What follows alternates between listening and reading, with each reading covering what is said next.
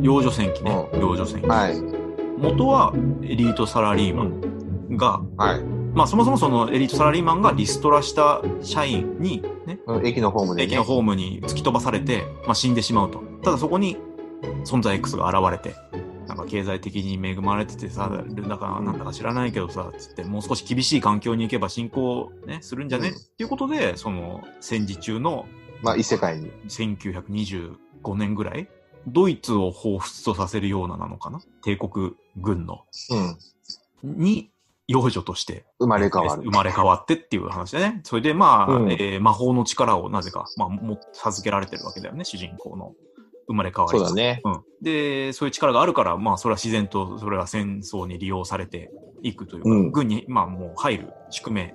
ね、そういう中で、エリートサラリーマンの記憶があるから、うん。ね、そういう知恵を生かして、なんとか後,、後方支援の方に回って楽に行こうとすると。そういう話だよね。話的にも二部構成かな、この一一期12話を見た感じだと、うん。えっ、と、そういう組織の中で、どんどん位が上がっていく第第一部うん。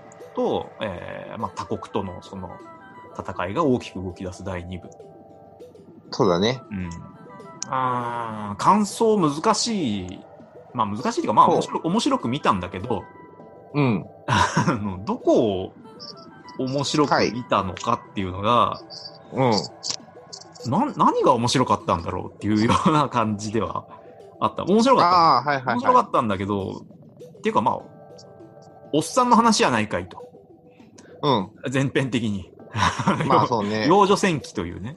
タイトルだからタイトルで損はしてるよね損してるよね。損をしてるっていうか、もう。うん。誤解でしかないというか、例えばそのタイトルに釣られた人がいや、まあ、詐欺だよ。イメージして、うんと、要するになんか可愛いもうちょっとさこう、、魔魔法少女的なね。そう、低年齢、ローティーンのさ、うん。幼女たちが、うんあの、ドンパチやり合う、可愛くやり合うみたいな話を、まあ例えば想像するわけじゃん。で、それを見たい人は、うん。あの、違うわけじゃん。おじさんだし、違うね。うん、活躍するっていうか、なんかいいキャラクターって全部おじさんだし、女の人出てくるの少ないよね。少ないよね。まあ、タイトルは損してんだけど、うん。あの、軍記物うんだから、そういうのが好きな人はすごく面白いんだよ、あれ。まあ、別に、別にその幼女戦記の上の人たちも無能ではないんだけど、うんうん必ずしも無能ではないんだけれど、うん。うん。まあ、上司に振り回されて奮闘するうん。現場の指揮官まあ、有能なをね。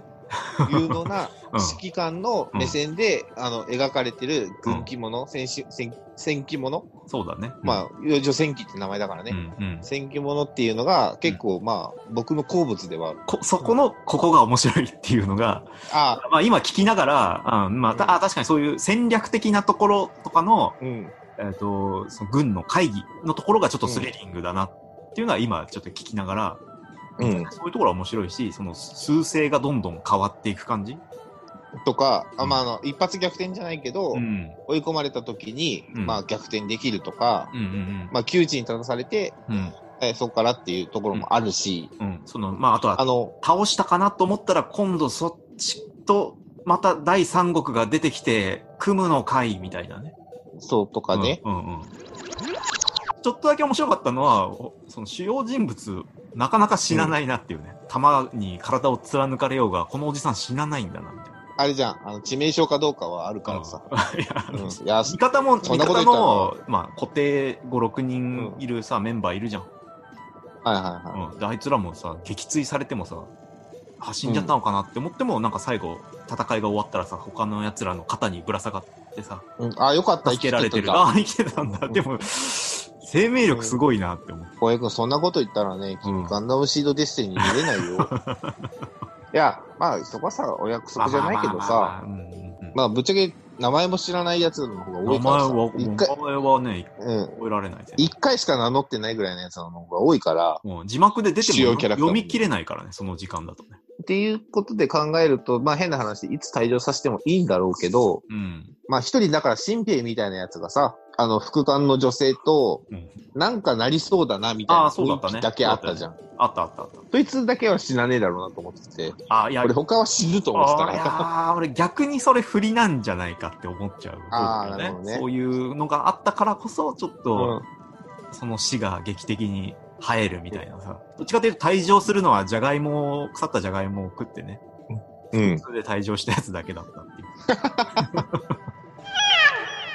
うん、見終わって、やっぱ続きはすごい気になる。だってこれ多分負けるわけでしょ帝国は。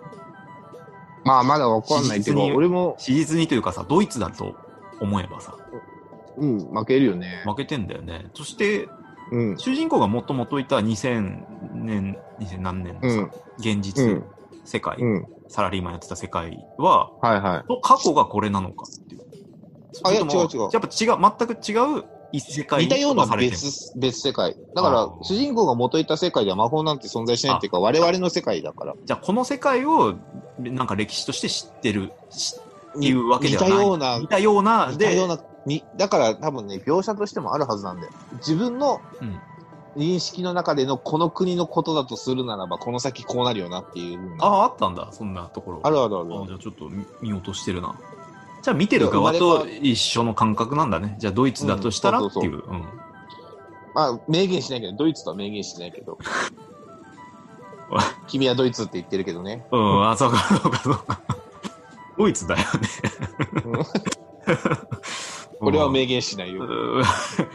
俺の知ってる世界史のとある国に似てるなとは思うけど、これはドイツとは言わないよ。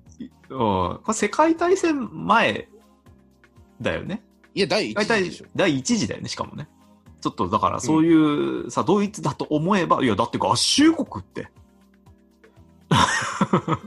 アメリカとは言ってないよ。言ってない。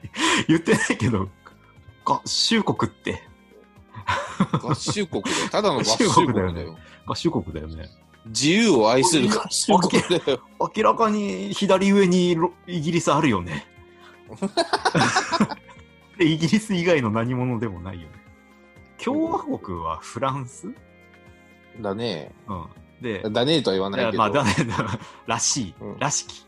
えーうんあとなんだ、通商連合みたいなのなかっほうきみたいなのに乗ってるのは多分大英帝国っぽいよ。た。だね。あったね。で、通商国はうんおそらく北欧。あ、あそこ、ソ連もさ、うん控えてるよね、今ね。なんかそれっぽい国あったね。で、あの、僕、うんあの、映画版まで見たん。シーズン1の最後で倒したあの、おじさんの娘がうん。襲いかかってくるっていう話なんだけどね、あ、出てきたんだ。復讐に燃えてるわけ。またこいつが不死身なんだよ。どんだけやられてもさ。そこは、あれだよ。ちょっとね、だからその存在 X がブーストかけてる疑惑はあるわけよ。あ、目主人公に対して試練を与えたいっていうのはあるから。ああ、そうそうそう。そういう試練として用意してるみたいなさ。そうそうそう。そう。だから目がさ、ちゃんと黄色く光る系になってるわけ、娘も。うん。覚醒してんだ。覚醒してるの。で、なんだこの魔力はみたいな、はいはい。ある。パワーアップして。新兵にもかかわらずね。うん。うん。うん。いやーなだからね。不死身すぎるのか。そうそうそう。見て。何を、逆に何をやったら死ぬんだっていうレベルだよね。ヘッドショット以外では死なないんだなっていう。うん。ブーストかかってるからね。うん。あとは、その、ソ連ね、はいはい。国も書かれるんだけどさ、キャラクターの顔がもう、いい、いいのっていう、その、そこまで実在の人に寄せちゃっていいのっていう、あの、どっちだった？よし、よしふくんだった？あヨシフ君、ヨシフ君。よしくん、よしふくんヨシフだった。君とか、まあ別に言及しちゃいけないとは言わないけど、